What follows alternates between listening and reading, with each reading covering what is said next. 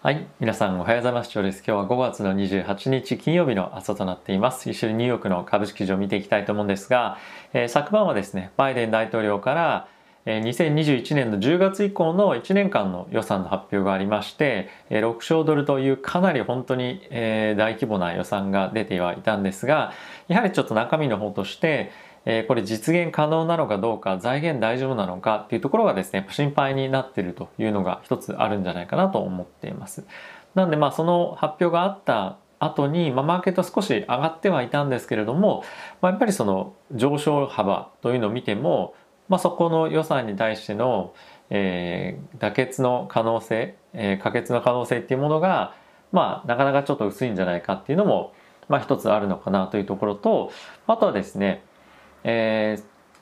今バイデン大統領が話を、まあ、提言している、まあ、インフラ政策ですね。これの共和党からのカウンターオファーっていうのが出てきてはいたんですけれどもまだかなり民主党と共和党側で、まあ、開きがあるということで、まあ、これに関して、えー、協議がですねまだまだ長引く可能性があるんじゃないかっていうような、まあ、懸念もありながら、まあ、思ったよりも共和党側の提案してきた数字がですねえ、譲歩してきたってこともあって、まあ、そこも若干期待感がありながらマーケットとしては、えー、まあなんとかなんとかその前向きな方向での、えー、昨日は一日動きになったんじゃないかなと思っています。ただし、まあ、そういったところの、まあ、協議が進んだりですとか、まあ、あとは雇用の回復っていうところをやっぱ見てみると今後ですね金利の金利の上昇というところに、まあ、ダイレクトにつながってくる可能性もやっぱりあるのでまあ、やっぱりそういったところを見ると、えー、ナスダックっていうのは少し伸び悩んだんじゃないかなと思っています。はい。まあ、ちょっとあまりにも売られすぎているところの、まあ、小型株っていうところに関しては、まあ、結構小先戻してはきていますけれども、まあ、これがいつまで続くのかどうかっていうのは少し疑問かなという感じですかね。まあ、やっぱり昨日は GAFAM がなかなか伸び悩んでいたっていうこともあって、このナスダックが大きく引っ張られたんではないかなとは思うんですが、GAFAM 軒並み、えー、Facebook 以外はですね、えマイナスの推移ということに、えなっていました。あとはですね、注目やっぱりしたいのは、そのインフラ政策ですとかそういったところに関して、やっぱり期待をするっていうことは、まあ、金利の上昇もそうなんですけれども、えコモディティ関連の銘柄っていうのは昨日は非常に強かったかなと思います。あとはやはり今後も継続的に金利の上昇っていうところが長期的に見込めるということもあって、金融株っていうのは少しやっぱり上がってたと思いますし、今後もこのコモディティ関連ですねとかあとは金融関係っていうのは堅調に推移するんじゃないかなと思っています。まあ、堅調に推移するっていうのはあのずっと上がっていくよというよりもえ他のセクターと比べていいパフォーマンスを出すということなので、え必ずしも上昇っていう意味ではないんですが、まあ、僕としては、まあ、一定程度金利の上昇にも耐えられると思いますし、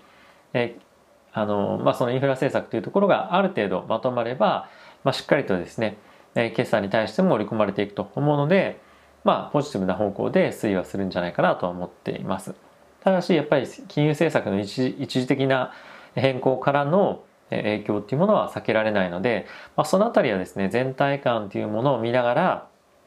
えどこにどれだけ投資するか、もしくはまキャッシュを持っておくかっていうのは、まあ、その都度判断が必要なんではないかなと思っています。まあ、結構やっぱり今はですね、経済の回復に関しては堅調に、えー、なってきたっていうのはあるんですけれども、まあ、金融政策に対しての不透明感っていうのはかなり高くて、え、かつ利上げの方向に向かっているということで、え、本当にこれってリスクオンが、え、ずっと続くのかっていうと、まあ、少し疑問ですよね。ただし経済の回復っていうのは今後も継続して起こっていくっていう前提であると思うのでそういう前提にあるのであれば株式っていうのはじりじりじりじり横横しながら少しずつレンジを切り上げていくんではないかなと思っています。なんでまあその大きな上昇は見込めないんですがそのじりじり上げていくものをまあ狙って取っていくのかもしくはまあ何かしらの歪みができて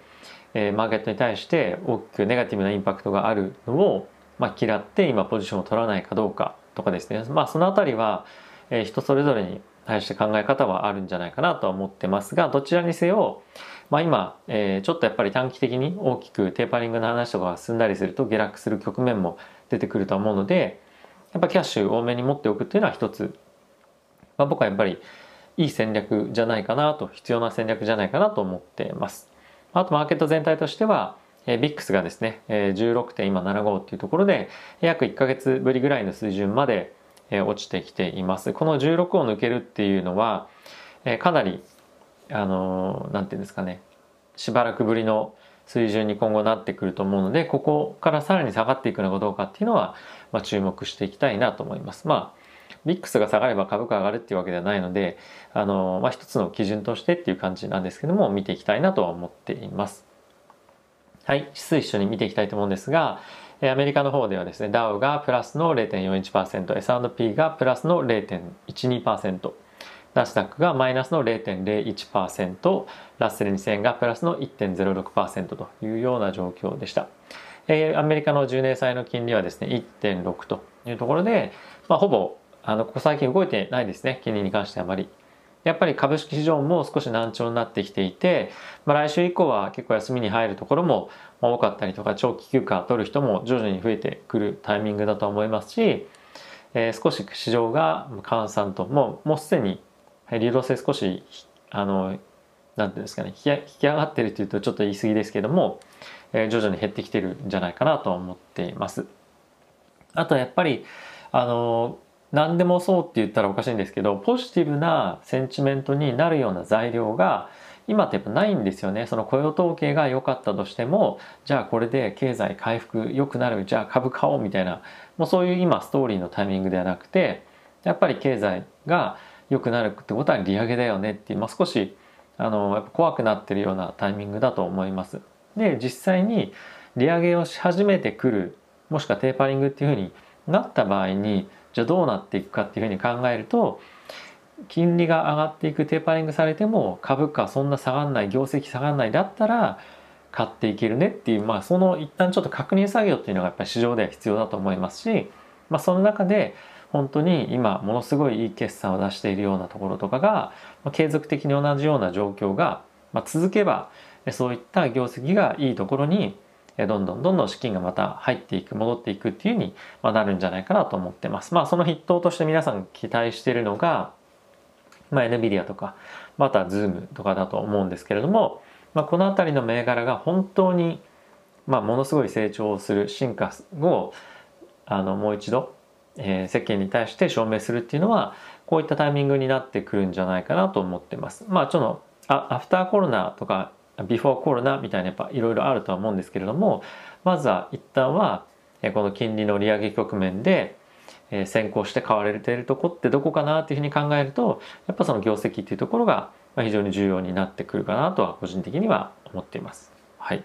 まあ、もうズームもかなり売られたっていうような感じもありますし、結構ハイグロ関係もですねかなりもうバコーンってやられてえここからさらに下げていく可能性はもちろん僕はまだあるとは思ってるんですけれどもやっぱそういった大型銘柄特に、ね、NVIDIA とか、えー、Zoom に関してはもう一段下げるとかっていうよりも、まあ、レンジで底値を試していってまあどっちかといって進んでいくならアップサイドなんじゃないかなと個人的にはまあ思っています。はい、えー、ニュース見ていきたいと思うんですが、バイデン大統領の6兆ドルの歳出要求、これ来年度2021年の10月からその次の年2022年の9月までの予算ですね。第二第二次世界大戦以降、えー、最大の規模ということらしいです。まあ財源がですね、えー、これ大丈夫かなと思うんですけど、あの、企業や富裕層への増税ということなんですが、まあ、これ共和党とはかなり揉めるとは思うんですけども、まあ、今後ちょっとどうなるかっていうのは注目かなと思ってます。はい、あとは、え、共和党の方からインフラ政策での、えー、新対応策対案っていうので、え、9280億ドルで今民主党が出しているのが1兆7000億ドルということで、まあ、約倍ぐらい差がまだ開いてますね。今後この協議がどうなっていくかっていうのは注目かなと思っています。はい。あとはですね、アメリカの方で、まあ、現在ですね、ま、ハウジングマーケット、住宅市場でよく言われているのが、まあ、資材の高騰、まあ、これの原因としては、まあ、今資材が足りてないっていうところだと思うんですけどもこのサプライ側経済のサプライ側の供給側の、まあ、今不足っていうものがですね経済の、まあ、成長のボトルネックになっているということでこの辺りに対してしっかりとですねバイデン大統領は対策をしていきますよというふうに言っていました。まあこれ対策をしたからといってすぐに解消されるっていうわけじゃないと思いますし、できるものとできないものっていうのがやっぱあるとは思いますが、やはりこの辺りに課題を感じていて、取り組みをしていきますよということもあるので、今後特にやっぱ住宅価格の高騰っていうものはですね、非常に心配になるところではあるので、まあ、この辺りにどういった影響があるかっていうのは特に注目をしていきたいなと思っています。はい。あとはですね、えイギリスの方なんですけれども、コロナでロックダウンが現在も続いていて、今の計画としては6月21日に終了ということなんですが、まあ、今ですね、イギリスの方でコロナにかかる人の75%がですね、えー、変異株、インドからの変異株をあの感染しているということで、結構その猛威を振るっていて、この6月21日って1ヶ月先なんですが、まあ、これのロックダウン解除難しいんじゃないかっていうふうに言ってると。なので、今後もやっぱりヨーロッパの経済、イギリスの経済っていうものに関しては、まあ、比較的その回復っていうものが遅れるというような状況には今見込まれてるんじゃないかなと思ってます。ただし株価に関しては、まあ、かなり堅調なのでちょっと異常なような状況なんですが、まあ、そういった話に今なってますと。で一方でイギリスの中央銀行からのえー、まあ、関連からのコメントなんですけれども、まあ、経済の回復っていうものがしっかりしてきていて今後ですね雇用っていうのが戻ってくれば来年にはですねあの利上げを行う可能性があるみたいなことを言っていましたしかも来年の前半っていうふうに言ってはいるんですが、まあ、あの今の状況だとちょっと難しいかなりかなり可能性は低いので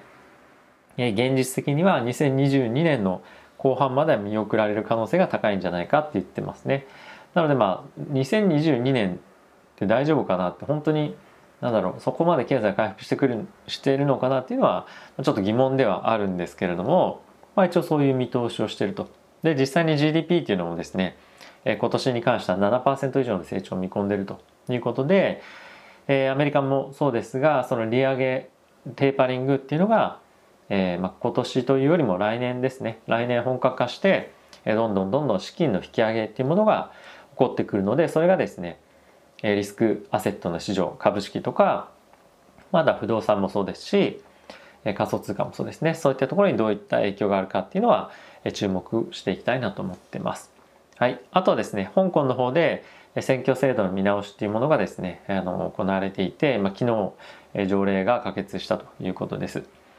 えー、まあ、愛国者統治っていうものを今後、えーまあ、香港にも、まあ、中国政府のあの、まあ、意向もあって、まあ、導入というか、まあ、そういうふうになっていくそうで、まあ、今ですね市民が、えーまあ、選挙にどんどん参加できなくなってるっていうわけじゃないんですけどもその市民が投票して選ばれるっていう枠が、まあ、今回半分ぐらいになってしまったりとか、まあ、今後あと立候補する際に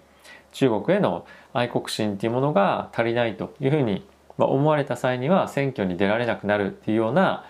今後制度に移っていくということでますますですね香港の,、まあその民主主義的な今まであったその自由な香港というか、まあ、その中国からあの距離を置いた思想とか、まあ、そういったものがですねどんどんどんどん、えー、なくなっていってしまうんではないかなと、